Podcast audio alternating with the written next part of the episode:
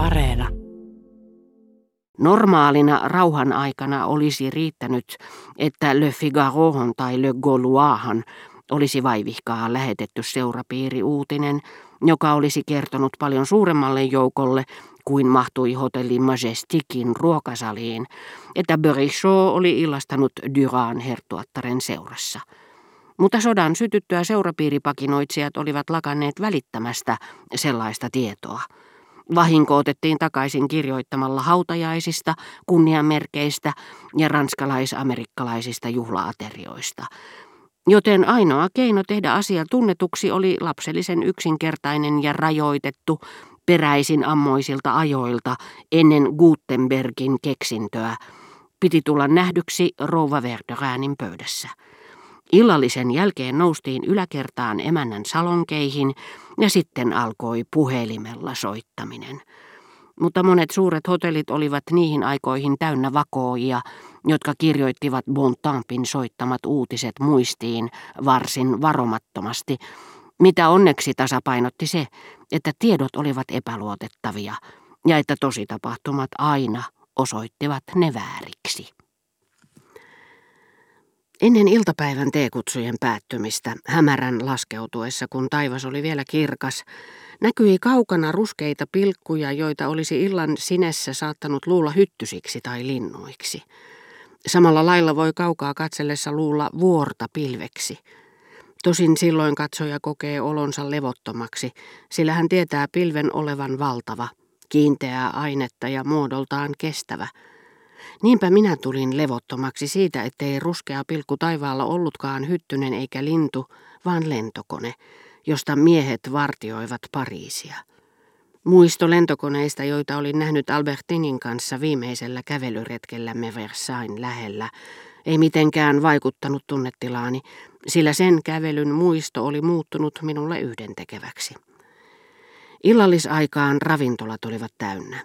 Ja jos minä satuin kadulla kulkiessani näkemään, miten sotamiesrukka, joka kuuden lomapäivän ajaksi oli pelastunut ainaisesta kuolemanvaarasta ja oli nyt valmis palaamaan taisteluhautoihin, pysähtyi hetkeksi lepuuttamaan silmiään valaistuissa ikkunoissa. Minä kärsin kuin aikoinaan Balbekin hotellissa, kun kalastajat katselivat meidän illastamistamme, mutta nyt kärsin vielä enemmän sillä tiesin, että sotamiehen kärsimys on suurempi kuin köyhän kurjuus. Se on kaikkien kärsimysten summa ja liikuttaa meitä enemmän, koska se on alistuneempaa ja jalompaa. Valmiina palaamaan taisteluun sotamies tyynesti ja ilman vihaa päätään nyökäyttäen, sanoi nähdessään, miten rintaman takana piileksivät pelkurit tungeksivat pöytiä varaamaan. Ei täällä sota paljon näy. Sitten puoli kymmeneltä, kun kukaan ei ollut vielä ennättänyt syödä ateriaansa loppuun, valot sammutettiin yllättäen poliisin määräyksestä ja rintaman takaiset alkoivat uudestaan tungeksia ja riuhtoa päällystakkejaan portierilta ravintolassa, jossa olin syönyt sään luun kanssa eräänä lomailtana. 25 vaille kymmenen tungeksittiin salaperäisessä pimeydessä kuin jossakin taikalyhtyesityksessä tai elokuvateatterissa, minne illallista nauttineet herrat ja daamit pian kiirehtisivät. Mutta sen kellonajan jälkeen niille ihmisille, jotka minun laillani olivat illalla jääneet kotiin syömään, ja lähtivät vasta sen jälkeen ystäviä tapaamaan, Pariisi oli ainakin eräissä kortteleissa pimeämpi kuin lapsuuteni Combré. Visiitit toivat mieleen naapurivierailut maaseudulla. Voi jos Albertin olisi elänyt, miten suloista olisi ollut tavata ulkona pylväskäytävien varjossa sellaisina iltoina, jolloin olisin syönyt illallisen kaupungilla. Ensi alkuun en olisi nähnyt mitään, olisin huolestunut luulessani, ettei hän tulisikaan, kun yhtäkkiä olisin nähnyt mustasta seinästä erkanevan jonkin hänen rakkaista harmaista leningeistään. Hänen hymyilevät silmänsä olisivat huomanneet minut, ja me olisimme voineet kävellä toisiimme kietoutuneina, eikä kukaan olisi tunnistanut tai häirinnyt meitä, ja palata sitten kotiin. Mutta valitettavasti olin yksin ja minusta tuntui, että olin menossa vierailulle jonkun naapurin luon maalla, sillä tavalla kuin Suon tapasi kävellä meille illallisen jälkeen joen varren polkua Rue du Saint-Esprille pimeydessä, tapaamatta sen enempää vastaantulijoita kuin minäkään nyt Pariisissa kävellessäni Saint-Clotilden ja Rue Bonaparten välisiä katuja, jotka olivat muuttuneet mutkitteleviksi maalaisteiksi. Ja kun niitä maiseman osasia, jotka olivat mielessäni vaihtaneet paikkaa sääolojen takia, ei enää haitanut muu ympäristö, koska se oli muuttunut näkymättömäksi.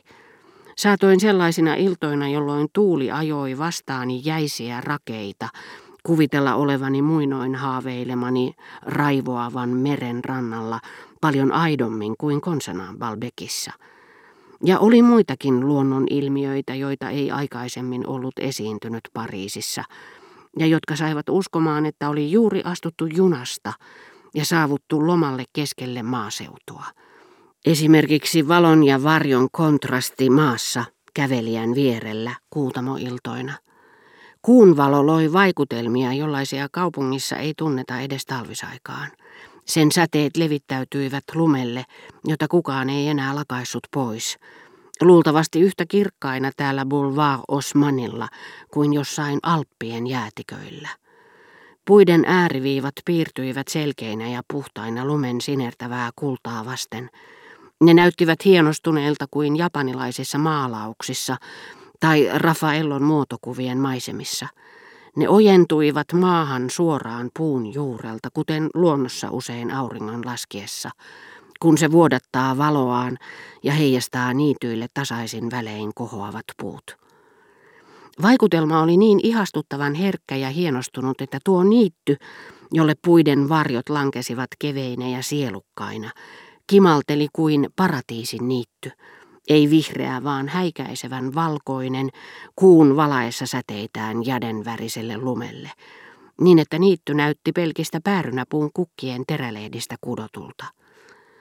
Ja aukioiden suihkulähteiden jumalolennot pitelivät kädessään jääsuihkua ja näyttivät kahdesta aineesta valetuilta patsailta, joihin taiteilija oli halunnut yhdistää pronssin ja kristallin.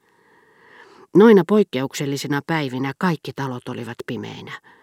Mutta keväällä saattoi käydä niin, että poliisin määräyksiä uhmaten jokin kaupunkipalatsi tai vain sen kerros tai vain yhden kerroksen yksi huone, jonka ikkunaluukkuja ei ollut suljettu, ilmestyi näkyviin ja näytti roikkuvan aivan yksinään aineettomassa pimeydessä, kuin puhdas valosuihku tai epätodellinen näky ja jos kulkija kohotti katseensa hyvin ylös, hän saattoi erottaa kultaisesta hämärästä naisen, joka eksyttävässä pimeydessä, mihin itsekin näytti olevan vangittu, sai salaperäistä ja verhottua lumovoimaa kuin jokin itämainen näky. Sitten kulkija jatkoi matkaansa eikä mikään enää keskeyttänyt hänen terveellistä ja yksitoikkoista tallustamistaan maalaismaisessa pimeydessä.